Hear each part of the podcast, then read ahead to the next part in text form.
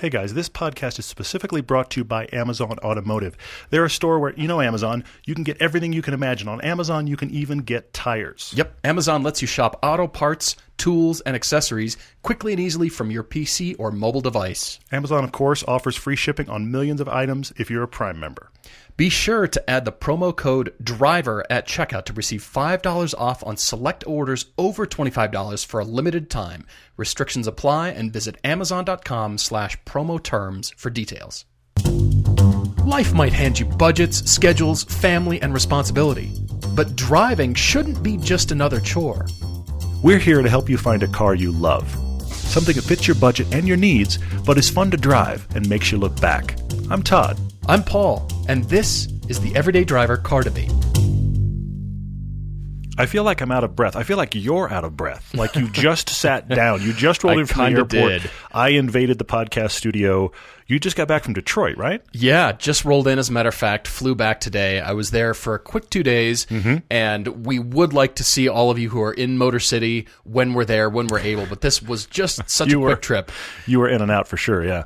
So I was at an executive event held at the Detroit Athletic Club downtown, which is 7 stories, and the 7th story overlooks the new Tiger Stadium. It's actually beautiful. It's got full views of downtown, both sides. Wow, that sounds cool. It's an institution that's been there for a long, long time, and it actually is connected very closely to the automotive industry. When the auto industry is doing well, membership at the athletic club goes up. And conversely, when membership goes down, you can directly tie that to the fortunes of the car companies in town. And so, of course, it's used by sports luminaries throughout the world. It actually is a hotel there. They have a barber shop. They have restaurants. And every time you walk in the door, you're required to have a collar. So there is a dress code every time, which really makes it classy. Yeah. And it makes everybody, just a little bit. I'd need a haircut too, wouldn't I?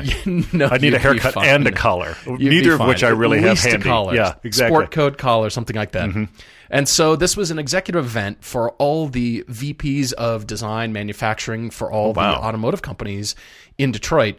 And Ralph Giles was there. A bunch of other folks were there from milling or scanning or design or engineering or factory. Somebody has a business card that says president of milling. Absolutely. Is that a throwdown business card, or did people look at that like you're what now? For a good sized car company, absolutely. Yeah, all right. Yeah, absolutely. So, honey, I'm the president of milling. You're the president of which?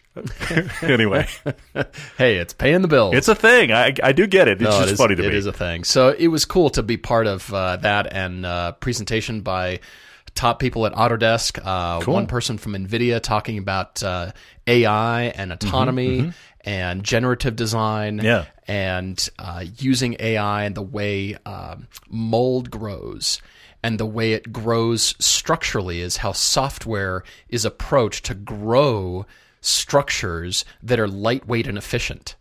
What? That's the foundation of where software is going to affect the car industry to lightweight things. How did that conversation start at the boardroom? Guys, I think we need to talk about mold. Our cars don't get mold. No. They need mold. No, they don't get mold. It was less than that, more of a storytelling about, here's what we're thinking. And then, graphic images of, microscopic images of mold growing between structural points and how that works, and that's how software ones and zeros and the code behind that will work, and that was presented. So I need to learn coding related to mold. Absolutely. I really missed the boat on career choices. I did not do well. Absolutely. So that was a quick event. Like I said, we'd love to see all of you who are in Detroit next time we're there. It was so quick, and then jumped on an airplane, rushed back, and here we are. Podcasting yet again before we jump into at least 2 shoots coming up for the next television season that we've got going on. And what else? We've got a bunch of events coming too. Couple of big shoots. We are on our way to SEMA. We are really, hopefully in the next week or so, we'll have details. We are really trying hard to pull off a Laguna Seca trip before the year's out. Yes. By the way, I have to edit a lot of television. That really ought to happen. And we're trying to feed the YouTube channel. Actually, today, Tom's really cool piece of that 911 4S honing on the Ring drop today. Yeah. But we've got some cool Fast Blasts coming up. Chance has been helping me some with the edits. I've got the wrap-up piece from this year's pilgrimage trip, which is coming together really well. Great. Plus TV. I mean, there's a lot. By January 2018, I may be in a coma, but I will be satisfied. It will be awesome. Awesome. Well, guys, we've got a couple of great debates. One is actually not quite a debate, but more of a story. It's a debate on how many cars is too many. That's the headline here. Which is a very difficult problem. I mean, I don't know too many people with this problem. Yeah, for sure. But Aran out in Kuala Lumpur, Malaysia, is writing to us. He wrote to us middle of September here in 2017. He recently got an 09 Cayman S and then proceeds to list all the other cars he owns with a long story here. The story connected each car. It's pretty amazing. You've got to hear this story, and then really asking us, depending on, what's in his future and and where he's at, how many cars to keep, what should he keep. And then we've got Ben out in Alabama writing to us. He's a commuter, 40 miles one way, 80 miles a day from Alabama out to Pensacola, Florida to work, but it's low traffic. So he's on country roads. All right. And he's looking for a sedan, something just great to drive, but a commuter car nonetheless. The more interesting commuter. Right now he has a Chevy Malibu, which is, as he describes, I like Malibu. Malibu, yes. It might be Malibu. Who knows? But it is not the place he wants to be, so we're going to try to help him there. But first, let's get into this huge story from Iran. And, actually, I want to speak to something really quickly. I want to kind of cross-promote here, which wasn't intentional, but I'm just kind of accidentally doing it. I was listening to Spike Verrison's podcast this week because he had Jay Leno on. Oh, okay, cool. Okay? Cool. So he's got that podcast where he has celebrities on. Yeah, yeah. And hopefully the next time we're in a light, we'll get on there. But, because we and Jay Leno are exactly the same status. But the point is. That's what I think. The point is that Jay Leno was on there, and they were talking about his massive car collection. And Spike asked him, do you ever get rid of anything? And Jay said, no. Oh, my God. So as he buys stuff, he just keeps it all. Now, he has the money and the storage space to just keep gathering. Wow. Now, that is an extreme rare example, but honestly, that relates directly back to Aaron's question here, because he's got multiple vehicles in his quiver, if you will, and he's trying to figure out what I get rid of, and he kind of doesn't want to get rid of any of them because they all have connections and story and history and etc. This is a problem. So Aran has been working in Kuala Lumpur, as I said. He's worked in Brunei for the past 4 years, and in 4 weeks, well, probably in about two now, he's going to be moving back. So he's got a list of vehicles that he owns, okay? 02 BMW E39 525i. It's an automatic, but it is M Sport. But he swapped the engine out for a 3-liter, okay? He's also got a 2011 Toyota Prius. We'll get to this. A 2014 KTM 1190 adventure bike, 2015 Ford Ranger, 2015 KTM 250 EXC, a 99 Perodua Cancel 850 EX. The Perodua is so hysterical to me. And then, of course, the Porsche. And then the Cayman. For those of you that are not following along with the bikes, I will admit it. I looked them up to make sure I was talking about the right thing. The KTM 1190 Adventure is one of those let's drive around the world bikes. If you've seen that Long Way Around show we've talked about, it's one of those bikes you can go on an all-purpose on-road or off-road adventure bike. That's what that is. Versus the other KTM, the 250, is your classic-looking dirt bike, your small-capacity, classic, high suspension travel dirt bike, the really light ones. That's why he has two different things. And of course, the Ford Ranger to bang around in as well. The Perodua is interesting because he inherited that from his mom. She passed recently and it was her car. And so that car has history and he kind of wants to get it back to factory spec because of that history. And we're sorry for your loss, definitely. I experienced the same thing. When I was 29, my mom passed, and I know the feeling. So I can definitely, absolutely relate. I mean, we're all going to lose our loved ones at some point. Unfortunately, and, on a side note, not to get too deep here, but that's kind of the reason that, both you and I are into the car thing and racing. And you know what? I can't really justify that, but you know what? I'm going to go for it anyway because life is short and that's what I love. And you've got to balance it, of course. We can't go nuts and, hey, I'm spending my life savings on, something dumb. But on the other hand, what's the balance? Because, life is short. For sure. And it's one of the things that we talk about, you and I talk about, but then my wife and I talk about a lot in relation to our son. Because, there are those parents, and I do get it. There are those parents where you have kids and then you become all about your kids. You go to work and you do whatever your kids do. And that's fine. And look, there's merit in that, and I get it. But on the other end of the spectrum, one of the struggles, if you will, that my wife and I have with our son is we want him to see us doing things we love, that we have passion about, that have nothing to do with him. There are things we're passionate about. That you guys go and do, and it's your life. And then there's the inclusion part, and there's stuff that is your thing. So that he can see. He can be included down the road. For sure. I mean, cars is a great example. I mean, there's a lot of times when you and I are going off to shoot, and my son is still too young and too running around when we're outside the car to be hanging out on a shoot. Yeah. At some point, he'll be old enough that maybe we'll put a camera in his hand. But right now... Put him to work. You know, exactly. Right now, there are weekends when it's like, hey, buddy, Dad's got to go. I got to go shoot cars. He wants to come shoot cars. He can't come. Yeah. But he sees my passion about it. You know, or I'm going out of town. He doesn't want me to go out of town. He wants to hang out all weekend. I get that too. But this is something that we love and we go do it, you know. I think it's important to show those things, but there is a balance too, so it's hard. Aran, I apologize. I'm not quite sure how to pronounce your name, so you're probably right with Aran, based on the spelling. Bear with me here, based on the spelling. All right, so back in 2007, he turned 28 and thought he's going to fulfill the dream he had that was nurtured by his cool uncle. His cool uncle had a white E30 BMW. Apparently he dressed cool, had a beautiful wife, lots of cool gadgets, and was nice to Aran. He was Aran's personal James Bond mentor, yes. So that planted the seed clearly, and then in 2007 he thought, I've got to do it. He was looking around at BMWs and looking at the E90 325i, but then the particular car that he had was ugly cream-colored interior apparently, and... You know, the nasty wood paneling. That undermines the classiness a bit. Yeah, it does. So his mate said, you know, just stay on the search for the BMW 3 Series, because Audis, yes, cool and all, but just that's your dream, and don't give up on that. Yeah, chase until you find the BMW that's the right one. In Malaysia, he writes there's a road tax structure that differs based on the size of the engine. So that's why he kept shying away from this three-liter engine here, because, you know, the taxes go up, of course. And then he was looking around at the base cars, not sure what to do. And then he saw this car, black 525i in the corner of a showroom, and fell in love and just got it. Went for it. And what I like, the subversive part of this that I really like, Aran, is that you've since put a 3-liter in it, which I'm assuming causes you to avoid said taxes, because technically it is a 525, which means it doesn't have the 3-liter. Now you have a 3-liter, so it's the best of both worlds. So that's an interesting workaround. Bravo, sir. There's a lot of ins and outs to the story. For sure. This is a multi scroll. This is coming in volumes, yes. It is. So he got the car, all right, and his girlfriend at the time... He and she wanted to start a business. She sold her Mercedes B-Class. They put a down payment for the Prius, which was her car, in Aran's name. Lots of complication. Yep. And then they broke up, and she moved to China. Room full of rakes. You have no girlfriend, and you now have a Prius.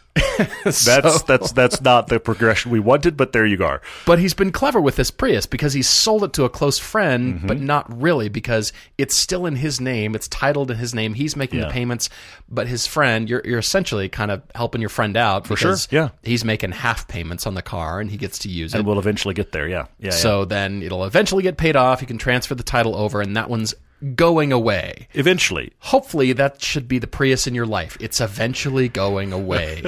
Do you currently have a Prius? Well, let's get on a pathway to eventually going away. Yeah, I see that. All right. So then he moved to Brunei for work, sold the car to his friend, and then bought the motorcycle. Okay. So this is, of course, this is what you do. I mean, sure, tight roads, and it's just tight, nasty roads. Easy to get around. Good suspension. Gotta dart between traffic. I get it. I do. Yeah. Well, I mean, you know, you said you considered bringing the BMW over, but you've got already a good mechanic in Kuala Lumpur, so keep it there. Fly home on weekends, about once a month, and his dad kind of started it, kept the juices flowing. And then, you know, it's a short flight, so you know, I'm actually, it's dawning on me. It's dawning on me fully here that we're actually talking about a car driving situation that I personally cannot imagine. Malaysia and Brunei, I don't have frame of reference on what is it like. I don't either. I applaud you for having these cars. I applaud you. Thank you for listening to the podcast and asking for our thoughts. I'm going to do what I can with your larger story, which we're going to continue on. But I just keep realizing I can't really picture this. I can't really picture your roads and your situation, but you have this quiver full of vehicles to attack the situation. I think it's fascinating. It keeps going. Oh, yes. He got the truck. Remember the Ford Ranger? Uh-huh. Yeah, it's in there too. This is better suited for use in Borneo, and he got a dirt bike, so that means, you know, needs the truck to haul the dirt bike. Okay. Yeah. He's flying home once a month to fire up the BMW. Okay. I mean, serious disease here. Honey, I'm home, and you're talking to the car. Yeah, exactly. Baby needs to be driven. And then that was about the time the engine swap happened, holding back. You were thinking about supercharging it. But, yeah, just leave it with a 3-liter, okay? Work around, yeah.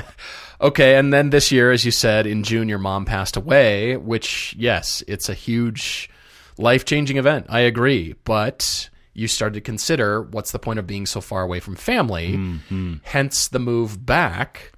But when you first considered coming to Brunei, he was looking at Porsches and planning to get one and then didn't for a while, but now has gotten one. He's 09 Cayman S, 3.4 liter. Yeah. So he's got this long list of cars here with all the descriptions. Yeah. Ran almost bought a 1978 Fiat X19. You remember that car? Yeah, I do. I mean, talk about a doorstop, but Bertone design. Yeah. I mean, classic Italian design. The one of those random mid-engines that you almost forget about, and then you see a picture of it, and you go, oh, that car. Yeah. Uh-huh. And you appreciate it so much more years later. For sure, yeah. I still don't want to own one, but I appreciate those who do. You like the fact that it exists. You just not in your garage. Exactly. Yeah, I get that. Exactly. So Rand's really asking us, you know, putting purchases on hold, you've got a laundry list of cars. Yeah, yeah. If you were to get rid of something here because you're back in KL and, yeah, you've got to start a business here. Mm-hmm. He's now investing in a business with a friend that has – he's got 30 classic and vintage cars for rental, and the side benefit is – what do you want to drive? To drive them. Yeah, I know. So, yeah. There's options like the crazy. The disease is real. Yeah, and it is. And honestly, I kind of want to fly over there to see the situation and to drive said cars. No kidding. So, you know, let's see what I should start looking up flights. That'll be a frightening number with a comma in it. But anyway, so he took a hard look at this list, though, and here's what I think is interesting, is the conclusion he made for himself. Okay. Aran looks at his list of vehicles, and he realizes that the only overlap he has about, like, usability is that the truck does the hardcore nasty roads off-road stuff and commute. True. And the Porsche obviously does the fun.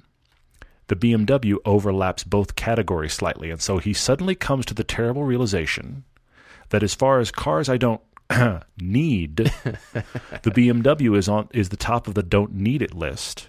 Because he can do those things, the fun drive Porsche, the heavy-duty drive. He has more specific use cases for the other cars. So he realizes that the BMW probably makes the most logical sense to get rid of, but that was the first car. That was the first love. That was the dream. And that was probably the car that he's poured the most money into. Oh, certainly, which is kind of heartbreaking. So this is where this gets hard. And I'm gonna just dive in head first here. Okay, all right, I want to hear it. Because, Aran, I feel your pain, but the reason I told that Jay Leno story up front is this. If we all had the room, we'd keep all the cars we love. And I was thinking about this today. Today, just my wife and I. Yeah. I'm not counting cars that we didn't like, okay? Not counting cars we didn't like. Of ownership, your own ownership experience you're talking. Let me run real quick through the course of my marriage to my wife. If we kept every car we love, this would be the list. 97 Jeep Wrangler. 96 GMC Yukon. Okay. Porsche Cayman. 3. That's just her. Okay. All right. Then 300ZX for me. Right. Saab 92X. FRS. Lotus. Wow. What have I done? 7 cars? I have 3 right now, and it's kind of blowing my mind and making me rethink myself. We're talking 7 cars. If I really kept everything I liked, we'd have that many cars in the garage just because we had space and we still like them. This is hard. Sentimental value for that place that you're in life. Exactly. The 300Z, I mean, was like a stretch then. For sure it was. But you got it, and the memories created with that car. And as a driver, it was the genesis of the show. For sure. As a driver, I'm way beyond it. Mm-hmm. But I would still own that exact one. I'd keep it. It was automatic.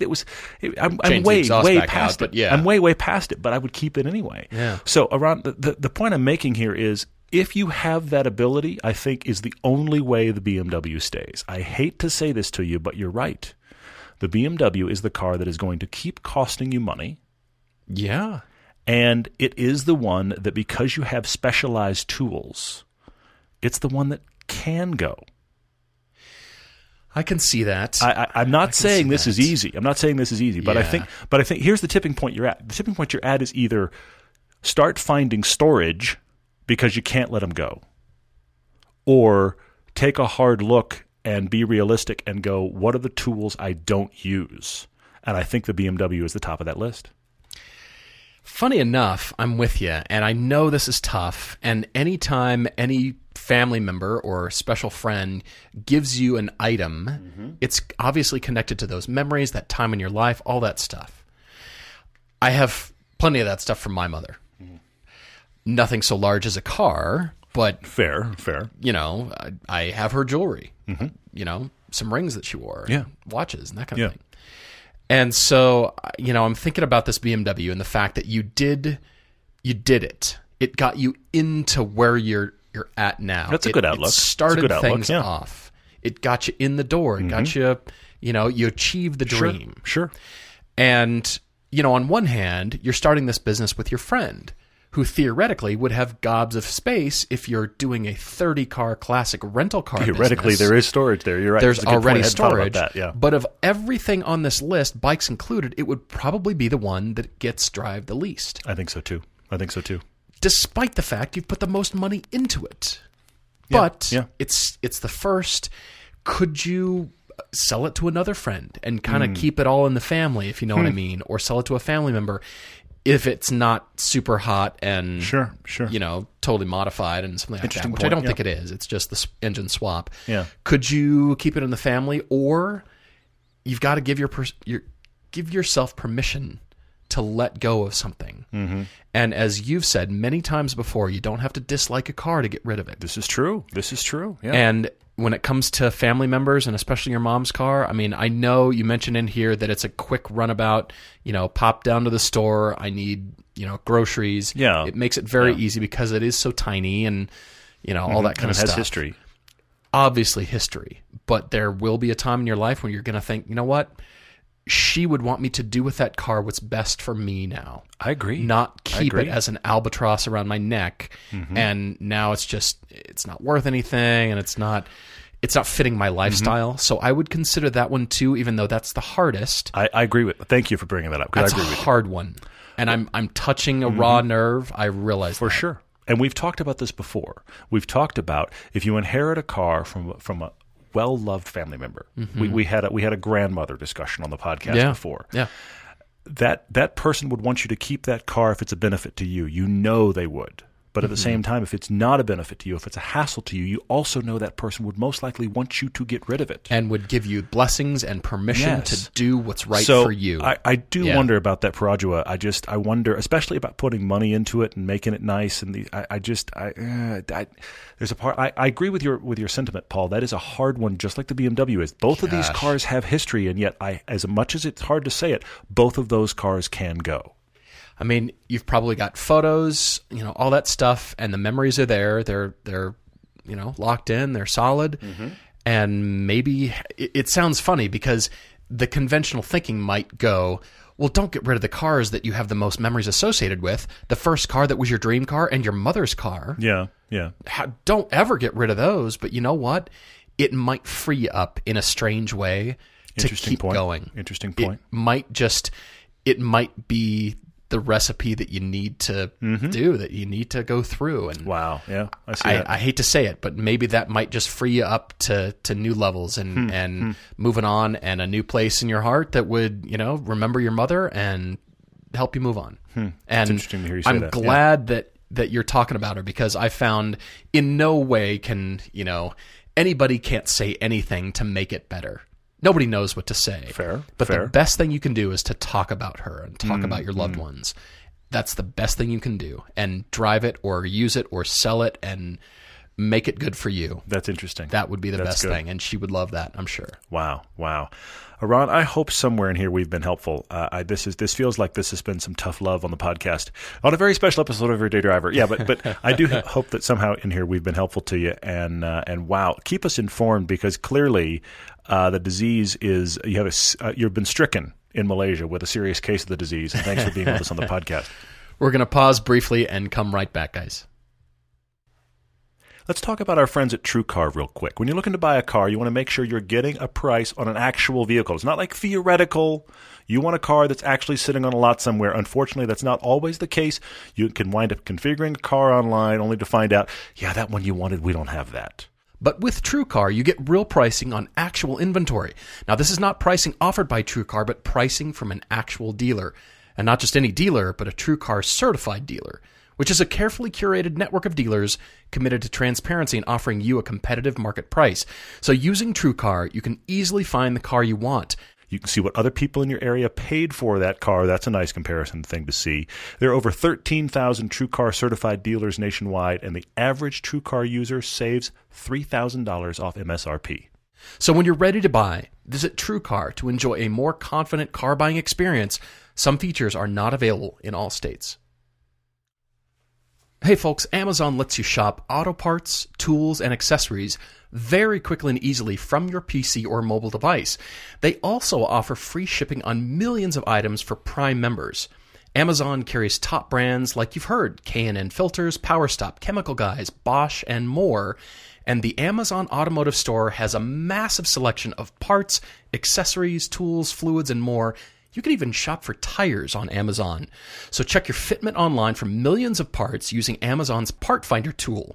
Just enter your year, make, and model, and Amazon will tell you if it fits.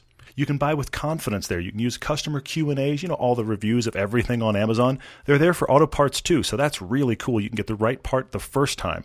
You're not an automotive expert. That's okay. You can check out Amazon's library of automotive video content. You can find that at amazon.com/mygarage. Honestly, didn't even know that existed, and there it is. You can learn to install an air filter. You change your oil. You want to find out how to do stuff. It's right there. In addition to where you're looking on YouTube, you can find it on Amazon. You can go to amazon.com/mygarage. Again, enter your vehicle information, start shopping right now, and I'm going to say it again, use promo code DRIVER at checkout to receive $5 off select orders over $25. At the limited time, restrictions apply. Visit amazon.com/promoterms for details. Technology Truths, brought to you by Geico. Technology Truths. Truth, you will certainly send any text about your supervisor to your supervisor. What's with Janet's bangs? Did she lose a bet with a weed whacker? LOL and send. Wait, no. Truth! It's so easy to switch and save on car insurance at geico.com. Janet, I think my phone was hacked or something. Geico, 15 minutes could save you 15% or more. All right, coming back to Ben in Alabama. As I mentioned, he is our commuter for this podcast. 40 miles one way from Alabama out to Pensacola, Florida on straight country roads. Yep. Straight. Apparently not a curve in sight. It's him and farm equipment. Ben and combines and tractors. That's the curve, and weaving between the moving chicanes. Essentially, that are farm they're ongoing chicanes. So you get avoid a little bit of handling out of it. Yeah, exactly. Drive around those. Be really careful about all the very many sharp pieces sticking off the sides. Don't do that. Yeah. Oh man. All right. So he currently has an automatic 2011 Chevy Malibu. We're sorry. It's like a lateral move from a Prius. Yeah, not good. It's just, well, but here's the thing. Look, I will come to defense of the Malibu and the Prius in a weird roundabout way. Both of them do, both of them do what they're supposed to do perfectly well. Listen out of incredulity. I know, but neither of them are trying to or succeeding at being enthusiast cars. Is the Prius an enthusiast car? No, I'm saying they're not designed or intended to be. Yes. That's what I'm saying. Okay. Neither the Malibu or the Prius have set themselves up as this is an enthusiast car. Right. And neither of them succeeded at either. but yet they both are successful in what they're supposed to do. The Malibu is entry-level, large sedan, just will run American transportation, and the Prius is a commuter that gets good gas mileage. They are, check all the boxes, successes in both of those categories. True. But here we are, you and I, trying to find people cars that they will enjoy driving. Mm-hmm, mm-hmm. Not cars that are appliances. So that's the problem with the Malibu. It's the problem with the Prius. They're in the appliance category. Definitely. Yeah, they're toaster on wheels for sure. I mean, well, okay. So he's got an 01 Porsche Boxer S, and his wife has a 2016 Acura RDX, mm-hmm. and it sounds like they're planning on having a family in the near future, so he's thinking sedan, commuter, will still fit plastic things. Well, that means he's concerned about needing kind of the scale of the Malibu still. Not necessarily that big, but something that is a good traditional sedan. He doesn't want an SUV. This is going to be his commute car. The mm-hmm. Porsche stays for the fun car, which is great. So we're kicking the Malibu to the curb, and we're trying to find a better daily commuter that can be a little bit fun and do the family thing in the future. Is that the shirt for this podcast? Kick your Malibu to the curb. Probably, yeah. Moving on. Or just push it into the ocean. Well, you know, you're in Malibu. Let's move on. Yeah. I don't see an environmental problem with that. What could possibly go wrong, yeah. All right, so he's looking for something with a manual or dual clutch. Currently in love with the E39 M5s, but not sure if it's a good choice. Mm-hmm. But if it's broken, then I can drive the Boxster still. And he mentions that he's not scared of the do-it-yourself thing or maintenance. And I will say, if you're not an automotive expert, check out Amazon's library of automotive video content, mm-hmm. amazon.com/mygarage, so you can learn to install an air filter, change your oil, check out tips for driving off-road, all that kind of stuff. Go to that site, so amazon.com/mygarage. Enter your vehicle information, start shopping on the comprehensive automotive catalog. And keep in mind, while we're talking about Amazon, they are a sponsor of this podcast, so we are talking about them this episode. They offer free shipping on millions of items, as you know this because of Prime, but that applies to car parts. Think about that for a second. It's fine if they ship you something free of charge and it's a Blu-ray disc. If they ship you a bumper, I know what to do free with that. Of charge for shipping, that's a very different shipping animal. Here come tires thanks to your Prime discount. We need to all sign up for Prime and go buy tires because shipping's going to kill you. Agreed. So there you go. If you're not scared of the maintenance, it makes you feel like the M5 will fit your need here. But, you know, the cost here is an issue. And it sounds like he grew up in a Porsche family. Mm-hmm. That Bravo. Comes back around later, yes. Hurrah. Mm-hmm. He's thought about a Cayenne, but he's not stuck on having an SUV because he's always preferred cars. Mm-hmm. So that's why he likes driving the Boxster. But, of course, straight roads in a Boxster don't mix. That's not the recipe. That's not why they were invented. And wondering about suggestions in the $25,000 range and limiting me at $32,000. Yep, I noticed this. So, what are you thinking here? Despite his prior choices, he's a very... Lots of different random prior choices. That he's owned. Yeah, he says he's owned a 240 SX, a 99 Saturn sedan. There, put those two cars just in your brain. In your brain, just place a 240 SX next to that Saturn sedan. An interesting pairing. Like magnets, pushing apart. The 87 Porsche 944 and a 2010 Honda Fit. This is variety, my friends. This is really good variety. So Ben, because of your interest in the E39 M5. And your interest in Porsche, this led me places I was kind of surprised by. Some of you won't be surprised, but I enjoyed this because the E39 M5, that's kind of the business in the M5 world. It is. That's just the one that is so classic. It is. It is. It's you know it's the E30. Pardon me. It's the E46 equivalent in M5s. It's that same era when BMW was just killing it. Yeah. You know? Yeah. That was their time. I guess that M5 was just before the E46 M3 and then the M40. That era is like Honda in the 90s. That's BMW's best era, I feel like. Yeah, I agree with that. So I get the E39 M5. Very cool. But obviously, those cars are starting to get high mileage now, and you know they're going to need stuff. Now, your DIY, I get it. But the E39 made me go, you know, the closest, some of you are ahead of me, the closest modern equivalent, get yourself a Chevy SS. I was wondering if you'd go there. I'm glad you just, I'm relieved. Because we're talking about, look, the Malibu, the E39, you put them in a blender, what do you get? You get a Chevy SS. Seriously. Okay. Tell me I'm wrong. I mean, get the manual transmission. Is hilarious. Get the Magna Ride. It's going to be revelatory compared to driving that Malibu. It gets you into the feel of the M5, but a newer car with less maintenance. I think that checks a lot of boxes. It's not my only choice here, but I think that's a good one. Okay, I like that. I went for three different cars, all sedans. Well, one kind of is. It's a hatch, but a different kind of a hatch, a five-door hatch. And I imagined myself owning all three of these cars. I liked them well enough that I could see myself, you know what? If I owned a sedan, I could see myself rocking these cars. Great. I didn't shop specifics on price, so you'd have to kind of be, random with the model years here. You might have to go back a little ways. But I'm going to start with your German proclivities. Go for it. Because you're a Porsche fan, and I'm going to suggest the Audi A7 3.0. Okay. Now, the transmission might not be something you love. Probably not. But I cannot say that it's bad. I can't say it's terrible. We enjoyed that car quite a bit. A7 would be cool. And, if we're thinking, Panamera, but for that price, just not going to happen. So what's the Panamera's baby brother, A7? I'm actually going to stop you there. You've kind of tipped my hat. Uh-oh. I went looking. You did? 2010 Panameras and Panamera 4s and Panamera 4Ss for under $35,000. Are they really? If you've got 32, I even pushed the bar down further and I went nowhere above 30 and still found a page full. High miles though, right? Depends. Really? I saw everything looking for Panameras. I'm actually thrilled to hear this. I was quite surprised. I was quite surprised. It's not possible for 32. So, I mean, here's the thing. The one that's going to be hard to find is going to be anything that's not the base. So you're talking about the base or the 4, which is still the base. Okay. But if you get into the S or the 4S, those are going to be unicorns at this price point. And those are going to be the ones, based on what I looked at, that are going to be like 130,000 miles. That's not a runaway, but it's a... Think that through, okay? But yet I saw a lot of them between 70 and 90,000 miles. Okay, all right. The base Panamera is not, the base Panamera is not the rocket sled of the upper levels. No. But compared to the Malibu? Oh, well, yeah. It's and all the Porsche dynamics. He likes Porsche. I think, I like your A7 a lot. I think it's a fantastic choice.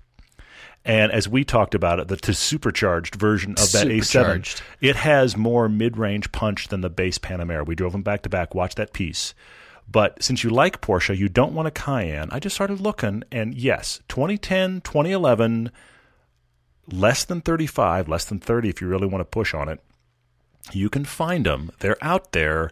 I think it's worth a look. Interesting.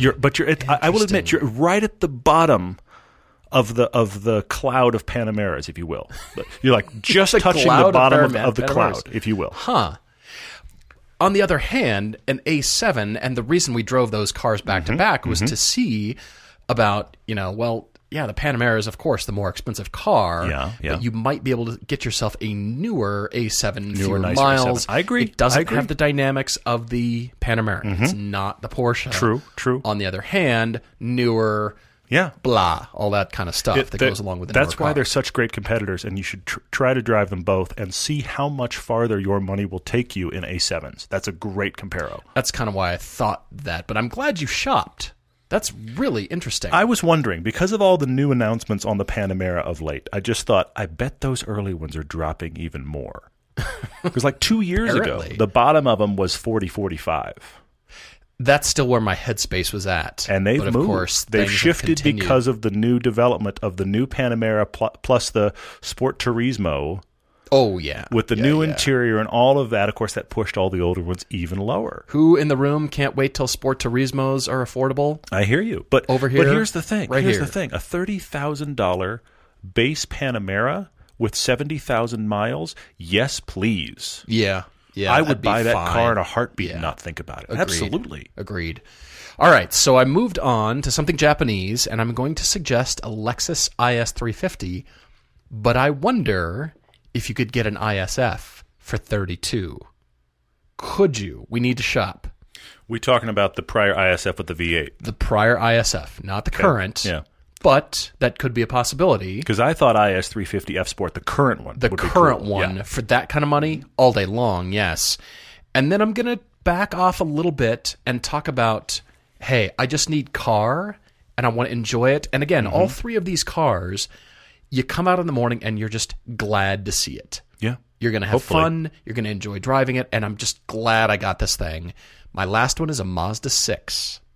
Okay. I really do love the front end about to the B-pillar styling. Mm-hmm. I feel like the excitement was muted as they wrapped the lines around the back. Is that delicate enough? Well done, sir. That was some careful stepping through rakes. I'm quite impressed, yeah. Tiptoeing. I could accidentally still nail one here, but I think it's an interesting car for the price, and with that car, you could go even newer for the money that you've got to spend. Yeah, for sure. So that was my thinking. Of course, we love our luxury German friends. We love our luxury Japanese friends there, but you know, if you wanted to actually get something pretty new, the Mazda 6 over anything else, I like that car. What's great about that one, I hadn't thought about that, but now that you've got me thinking about it, the great thing about the Mazda 6 in this discussion is two things. One, the dynamics of that will feel like a sports car compared to that Malibu. Mm-hmm. Now, you're not in a dual clutch world, but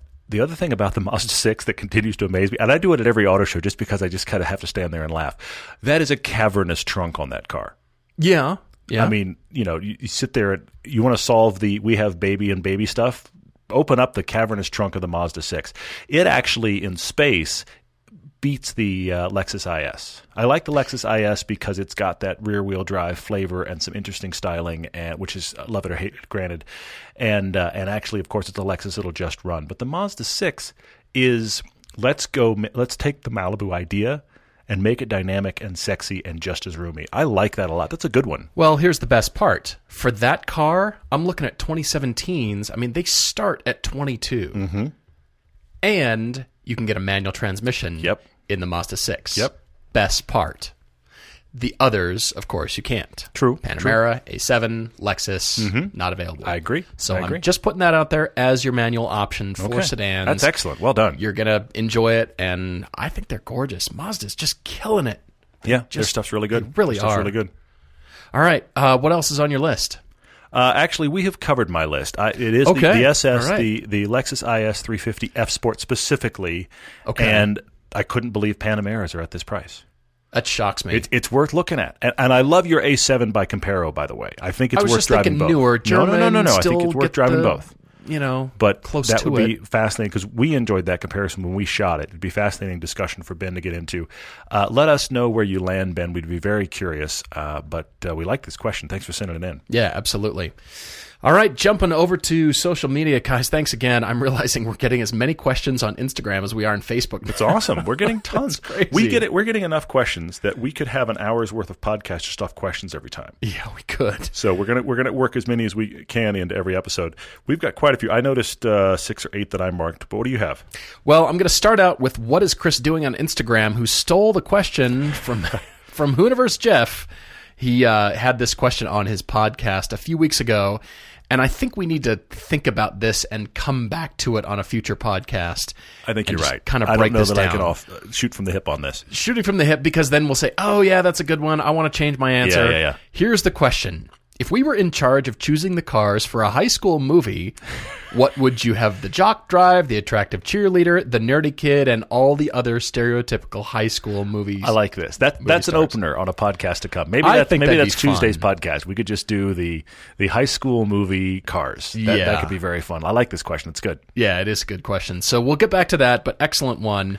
I really like it. While you're talking about what is Chris doing on Instagram, he had another question that we can answer now. Mm-hmm. He said, when we swap rims and tires from summer to winter, do we have tire pressure monitoring sensors in both sets, or do we just tolerate the light?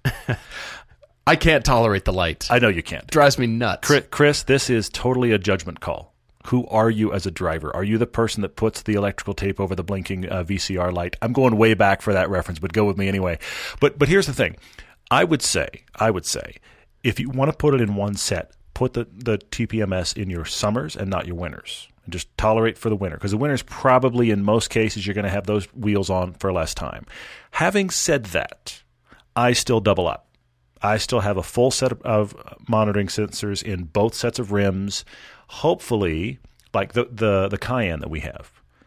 is smart enough, the brain of the car is smart enough, and I'm going to do it in the next couple of weeks, that when I swap the wheels out, I drive it around the block, and it freaks out for a minute, and then it goes, oh, those wheels now. Oh, I got this. Just to get it reset the brain. Yeah. Whereas the FRS was not smart enough, so every single time I had to go to somebody to reset it for me. You know, as a matter of fact, many folks on here asked us, including Ariopolis on Instagram, when do we decide it's time to put your snow tires on, your winter tires? Mm-hmm. I'm kind of thinking about waiting a little bit longer this year because I got some Michelins for the Jeep that are pretty awesome.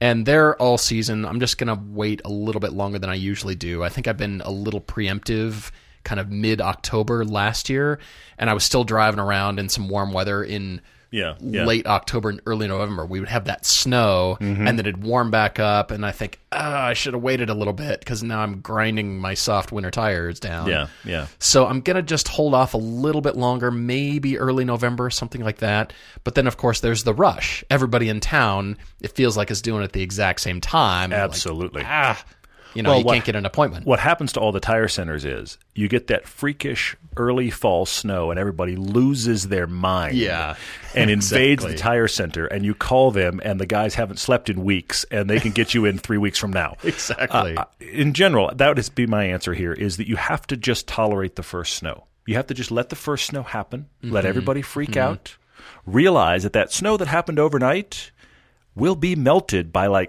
9 in the morning the next day, and the roads will be clear and you'll be fine. Yep, exactly right. So the first big one happened early here, too. Yes, you just deal with that. My kind of vague rule is beginning of November is when they go on. Mm-hmm. But then I gauge that entirely based on what's the weather report, because if there's going to be a massive snowstorm coming mid-October, then I'm putting them on ahead of it. Yeah. But this October, based on the weather I've seen for our area, looks like I can go first week of November and be fine. Yeah, what I don't do is put my wife in a situation where she's stuck. I try to stay a week ahead of when she's going to need it. And my farthest out for our local location is beginning of November. But a couple years ago, we had early storms that were back to back to back. I had them on second week of October. So I think it's a weather-based thing more than anything, because once it really socks in for the winter, you got to have them on, and you want to miss the tire center and all of their massive lines. Yeah, luckily, if you have your own wheels and tires, then you just jack it up in the garage and you get it done. Awesome question, guys. Yeah, I know that's a big thing for many of you living in wintry, snowy areas. We're right there right now. But just keep an eye on the weather, and when it starts to get consistently around 32 Fahrenheit, 0 Celsius, and I know, okay, that's freezing. That's when water on the road is frozen, and I need to have proper tires on. But when it gets consistent, we might have a day or two, and then the weather warms up, and then it drops a bit, and of course, at night it's starting to get cooler, but I'm just always just keeping an eye on the weather, just general temperatures from the weather guessers, of course. The weather guessers are good, but I would also say along those same lines, honestly, as far as me looking at weather, it's not just storms. You're bringing up a great point about just sheer temperature. We've talked about temperature for winter tires. Winter tires are better at low temperatures. Once I start to see the weather, even if it's dry, it's not breaking 50. The high for the next 2 weeks is going to be no more than 50. It's time for the winter tires. Yeah, absolutely. They just need to go on, because that means it's 20 or 30 in the morning. Yep. And we need those tires. Exactly. And it's not going to get warm enough later in the day that you're just sawing through them. So that's the other thing. By the time it's hanging out 50 and below, it's winter tire time all the time. Yep, they're going on. All right, Warren B. on Facebook here is asking, he said, do you guys foresee a day when a computer will be able to drive a car around the track faster than a human being? How soon is this going to happen, and who will do it first at the ring? With tech like GPS, proximity sensors, all that kind of stuff, and then if you don't have the weight of a driver, will you need the weight of any safety gear? You see the questions keep snowballing, in keeping with winter theme here. For sure. Well, as a matter of fact, Warren, there's a company called Next EV. They campaign a Formula E car under the Next EV banner, but their street cars are NIO. As a matter of fact, I know a few folks at NIO, and I visited their design studio in Munich when I was there. NIO.io is their website. They already produce a 7-seat electric car for the Chinese market that we'll never see, but they are building cars for the rest of the world. Unbelievable. Yet another Chinese money-funded startup based in San Jose, California, design studios in Munich, and offices around the world, Hong Kong, all that kind of stuff. They have 2,000 employees, and they don't sell us anything in North America. Just wanted to put that out there. At least they're selling a car already, though. Unlike others, they are. Faraday, they're only selling T-shirts, if you're lucky. Exactly. Yeah. That T-shirt's going to be worth gold, my friend. It is. It's going to be almost worth as much as the billionaire hoodie variation, but you should have bought it in billionaire hoodie form. It would have been worth far more. Exactly. All right, so check out the NIO EP9 at Circuit of the Americas. It recently set a lap record without a human being in it at COTA, 2 minutes, 40 seconds, averaged 160 miles an hour around the track.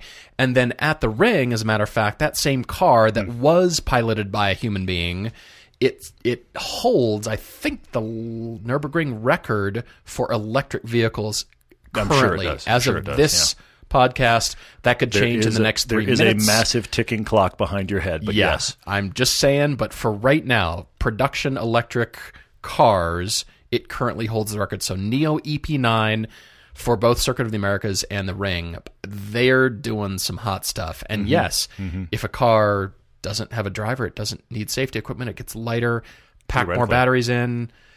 And yeah. And again, electric doesn't mean autonomous. They are not synonymous with each other. This is true. But that's pretty much the way things are going. But back to his question, I mean, you're right. So already we've got lap records like this, but you're absolutely right, Warren. I picked this one too. It's a great one. The reality is at some point, yes, there is an autonomous car that can do every track faster than a human driver. But my question comes back to Formula E, because the Formula E thing is kind of the toe in the pool for people talking about there being essentially non-driver racing. Right. And I have to ask the question, do we care?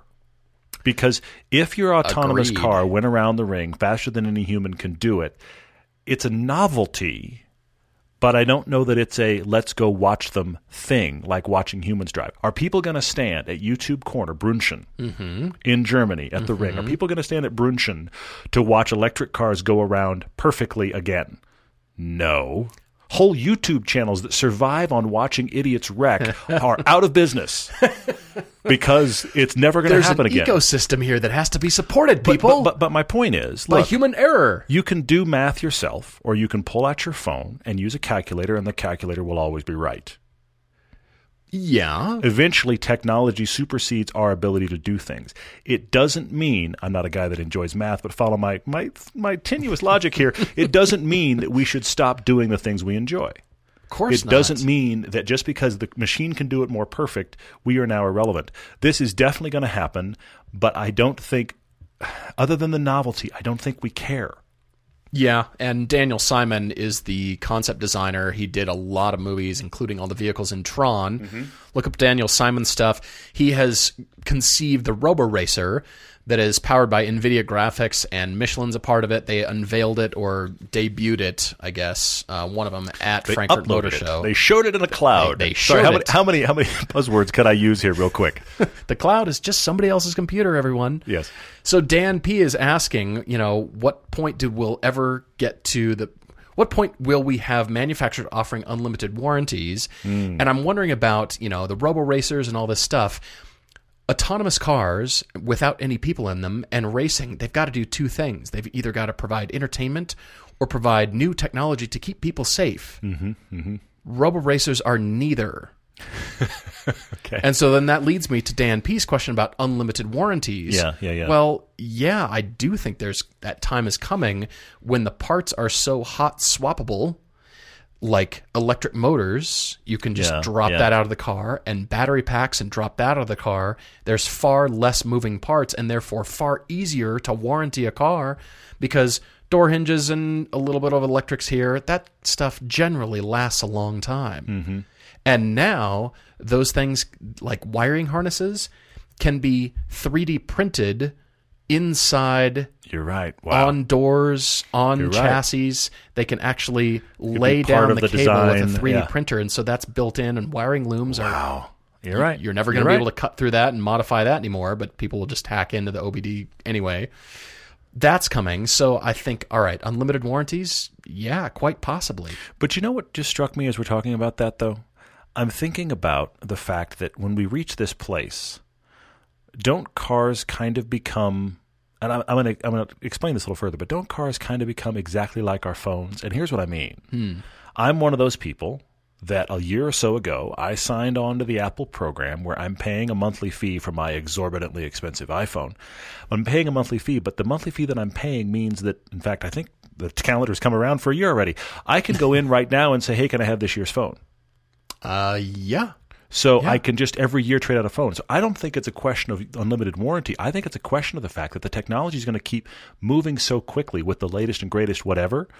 You're not going to have a car for 5 years. You're going to have your pod for a year or two and be like, my pod's awfully old. It's 18 months old.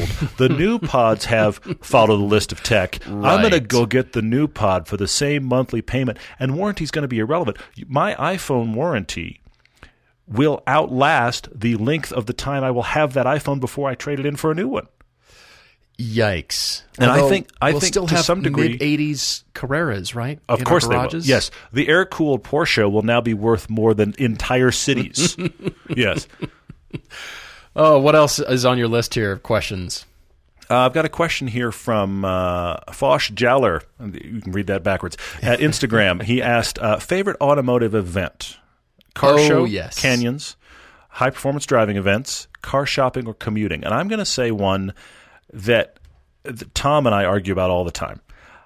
I like driving canyons. I like it over track driving. I like it over standing in a parking lot. Look, I like standing in a parking lot more than I used to, as far as standing there with a bunch of guys that I know and here's our cars and we're talking about cars. When you say it like that, it doesn't sound fun to all. But it's what it is. It's what it is. I've grown to like it. I've grown to like it, but it's ultimately let's park our cars in a parking lot, stand there with a cup of coffee and talk. That's ultimately what we're doing. I've grown to like that quite a bit. Commuting, you know what? I like commuting in the Lotus. It's just interesting. I'm such the oddball car that there's kind of a... And you're enjoying the heck out of that, too. Kind of an adventure there. It's like, yep, here I am down here. And I'm very careful to stay out of the blind spots of large trucks that have no idea I'm there. So all these things are fun in their own right, but there's something about canyon roads that beats even tracks for me, and it's because it doesn't require any infrastructure. Accessibility. I love getting on a track. I love it. I really thoroughly enjoy it. But I can go out for an hour and drive a canyon. And I don't need anybody's permission. I don't need corner workers. I don't have to sign a form anywhere. I just get in the car and I go. Pay a bunch of money. And then I come back. Yeah. And I can go as fast or as slow as I want. I can stop 4 times. I can never stop. I really love canyons. And I'm a guy that I like the mountains. I like the outdoors. This is just as tenuous a connection here. I know many people that golf because they say they like to be out in nature. I bite my tongue until it bleeds because I keep thinking you're out of man-made nature. If you were hacking through a forest with your club, you could say you were actually out in real nature. Did you build the course with your bare hands and then you played on said course? Well, but even then you would have built it. But yeah, but seriously. So, but I know guys are like, I like to be out in nature. I'm like, manufactured nature. Anyway, whittled these clubs. Seriously. So I carved the ball. But honestly, I'm just as hypocritical by saying I enjoy being out in the mountains in my car. I'm a cager. I'm out there in my car. Funny. But I do like being out in the mountains and seeing that situation and pulling off at the side of the road and just marveling at the beauty of it and then getting in my car and hooning back down the road. I thoroughly enjoy that. So I'm going to say canyons for sure. I'm loving the canyons, but for me lately, the track time has superseded that. I know. Ever so slightly. The downsides are what you've named here is cost and accessibility and all those things. So it puts more pressure on said track day to get out there and have fun and don't waste the time and all that stuff and, go have a boatload of fun. But, oh man, I am after this pilgrimage trip, you guys have to come on pilgrimage with us. It's so much fun. And now lemons, and now we're talking about more track days. Slightly superseded the canyon thing for me, even though the canyons are great. I know. And then from the design perspective, I love being at car shows under the lights with fresh new sheet metal. It's very sanitized because we don't look at cars indoors. No. They belong outside. Mm-hmm. They get dirty. Yep. We live with cars. Yep. But indoors, it speaks so much to the design to me, and it takes all that other clutter out of the way, and I can just look at the beauty of sheet metal. I might be going way off the deep end here. I see why you got there. I see why you got there, and I like it. I like it, but I have and this is where I'm spoiled. I have a problem at car shows now because If a car is going to sit there and I can't drive it, I can just take pictures of it, then it doesn't work because there's too many people in the photograph and I can't get cool lighting and it's overhead and I just don't like this because we're indoors. I don't want to take this photo. So I'm spoiled. But I also have trouble looking at cars and not driving them. You and I have enough access to drive fun things that if I don't even like riding shotgun. I mean, I'll ride shotgun if I get to also drive it later. Yeah, but it's begrudging. Just, you know, and that's the thing I find interesting about the vlogger culture is how many vloggers, look, if you want to talk YouTube money, wildly more successful than we are. Let's be candid. Yeah. But how many vloggers are actually driving all the stuff they get on their channel? Very few. Very few. Most of them are riding along in the Chiron or whatever, or driving them at a high level and driving them for what they're meant to be done with. No, well that's true as well because it's all city streets and look at this guy's garage and. Well, that's the vlogger culture that works. I get it. But a lot of them are riding shotgun in the, hey, I got to do this. So that's interesting. That annoys me. I don't mind riding shotgun if I get to drive next, but that's the problem that I have. Give me the keys. Zacchaeus L. is asking on Facebook, what is the car dispenser at other tracks? Clearly, we know where the GT3 dispenser is. I'm going to say in North America, it's going to be Mustangs and Corvettes. I could debate about what is where, but I think, Road Atlanta, well, maybe Corvettes at Bob Bondurant. You know, I just associate it by driving school, I guess. Yeah. Kind of with various tracks, but I'm thinking a lot of, Mustangs, Corvettes, Camaros in America. That's kind of where my headspace is at. I'm not sure where the Mustang dispenser is necessarily. West Coast, East Coast, I'm not quite sure. I haven't decided yet. And then, the Camaros, too. I'm not sure where that might reside. I think there are some M3 dispensers near some U.S. tracks. Yeah, there might be M3 dispensers there. Yeah, I've seen a few of those for sure. Yeah. I hope the Lotus dispenser comes to Utah. I do, too. By way of Geely buying the track. And Geely owns the track. Geely owns Lotus. I'm not good at math, but I think that adds up well. That would be nice. We would love it if we can eventually say that, Zacchaeus, that we know where that one is because... I have to go to Germany for the Porsche. Burns. Well, our local track right now is almost entirely a Ford track. Yeah, true. And that due to the history of Larry Miller, who built the track, was a Ford guy, longtime Ford owner. That and might be the Mustang dispenser. That's the reason that they have Fords. They have the entire Ford line from. They're going to even do supposedly. We'll see if it happens. The Ford GT owner program, like Learn to Drive Your Ford GT, is supposed to be out here too. But they have all the Mustangs, including the GT350s. They have the Focus RS program, the Fiestas, the Foci. They've got them all out there. That's our local track. So it is interesting how tracks gravitate towards certain models and types. But the funny thing about the GT3 is it's just you wind up at tarmac with curbing in Europe, and here comes the line of GT3s. It's a parade. It's a parade. Well, Ty Gregg is asking me when I'm driving the Cayman, do I have a small bag?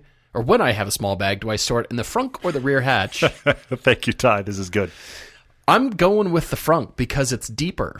The rear hatch, of course, is higher off the ground. I've got transmission and exhaust hiding underneath that. Sure, yeah. The frunk goes all the way to the bottom floor pan of the car, and it's far deeper and just as wide. It's surprisingly great. Stack of 12 luggage. Pizzas could go in the frunk. It's nuts. It's great. Yeah. It's better than you think. It's a great road trip car, so I'm going frunk. Always. Okay. The last one I've got on here, Hop Nation wrote in, and he said he's planning on buying a daily driver and a weekend track car. Okay. So he describes it as a wholesale garage change. Everything must go. Buying a new daily driver and a new weekend track car. His question is, how would you balance the scales? Where would you put more money? And I'm going to say this to you, Hop Nation. I think more money goes to the daily driver, and here's why I say that. Because, of course, I want you to get a daily driver that's also fun to drive. Mm. The daily driver also needs to just work, and it needs to be a nice place to be. All of these things add cost. The thing about the weekend track car is it doesn't need to do anything but be a track car. And I don't care what you buy it for. Here comes the list of consumables and cost. Yeah, no kidding. So there will be cost down the line for whatever the weekend track car is. So if it's a $5,000 Miata, there's going to be consumables weekend one, just like there will be for the $30,000 fill-in-the-blank. Sure. So I say since the track car doesn't have to be precious, can't be precious, put, 40% of the budget, maybe even 30% of the budget toward the track car and the rest toward the daily. Get a daily you really love since you'll be in it a lot. I don't like people to be in cars every day they don't like. Mm-hmm. So that's why I balance it out that way. You could go the other way. I could argue it, I suppose, but that's where I'm staying. No, that ties into a question we've got here on Instagram. When is it okay to get rid of the car you thought you loved but end up super bored with? This is Scimitar Star on Instagram saying that he got a GTI 3 months ago. I'm kind of shocked. We love the GTI, but hey, if you were thinking, you know, it was far faster or did things you were expecting that it did not, now would be the time to get rid of it. Yeah, right now. Exactly. Because if you keep paying money into that thing and, you know, you're not happy with it, that is the entire point of what Todd and I do is we want you to be in something great that you love for a good amount of time, not forever, because there will be new cars. Yeah. And your tastes change and your budget changes. Well, if you don't like that car and that monthly payment shows up every month, that hurts. So therefore, right now. And I will say there's the counterpoint to that, and that is, depending upon what you don't like about your DTI, could you fix it for cheaper than you getting into something else? Could you tune it? But be careful about it. But it's a rabbit trap. Exactly. It's a rabbit hole, because at some point you have gone too far. But if it's one of those things, and look, I say this because, trust me, the Volkswagen army has jumped on us many, many times for saying... The army. Seriously. For many, many times for saying that the GTI or the Golf R isn't hair on fire enough, and they come marching out with the banners that say APR tune, okay? Right. If all you're looking for is power and shift points, that can be solved pretty quick on a GTI. If that's the thing you're not liking, is that kind of interaction. But if it gets down to dynamics, handling this kind of stuff, now you're talking serious money and it's time for a car change. It's a real debate about what don't you like. But I agree with you, Paul, and that is, why are we waiting? Mm-hmm. Let's move on. So many great questions, guys. I cannot thank you enough for your creativity. I mean, Eric F. on Facebook is asking, the worst car date experience, was it her or the car? But we can't get into that. That's another half an hour, so we'll have to leave it there and tease you, of course. We've got to get to so many good questions, good design questions. Keep it all coming. So light stuff like that for social media. And if you've got your own debate, write to us at everydaydrivertv@gmail.com or on the website. You can contact us there at everydaydriver.com. And, keep your eyes peeled for adventures. We'll have some announcements coming up, hopefully very shortly. For sure. And keep your ears peeled. Is that... That's a terrible scenario, but I do follow what you're saying. Also, thank you to all of you that have been rating the podcast of late. There's been kind of a rash of ratings happening, and I love it. Some of you have been writing comments. A lot of you have been writing reviews and rating the podcast. We really appreciate it. That is where people find the podcast. It's amazing how often we read emails that are, I found your podcast because I was looking for something in the automotive top 10, and there it is. There we were. So thank you, guys. We're up there because of you, so thank you for the ratings and reviews and the shares. It helps. It matters. We appreciate it. Thank you, guys, a million times. Looking forward to next time. Cheers.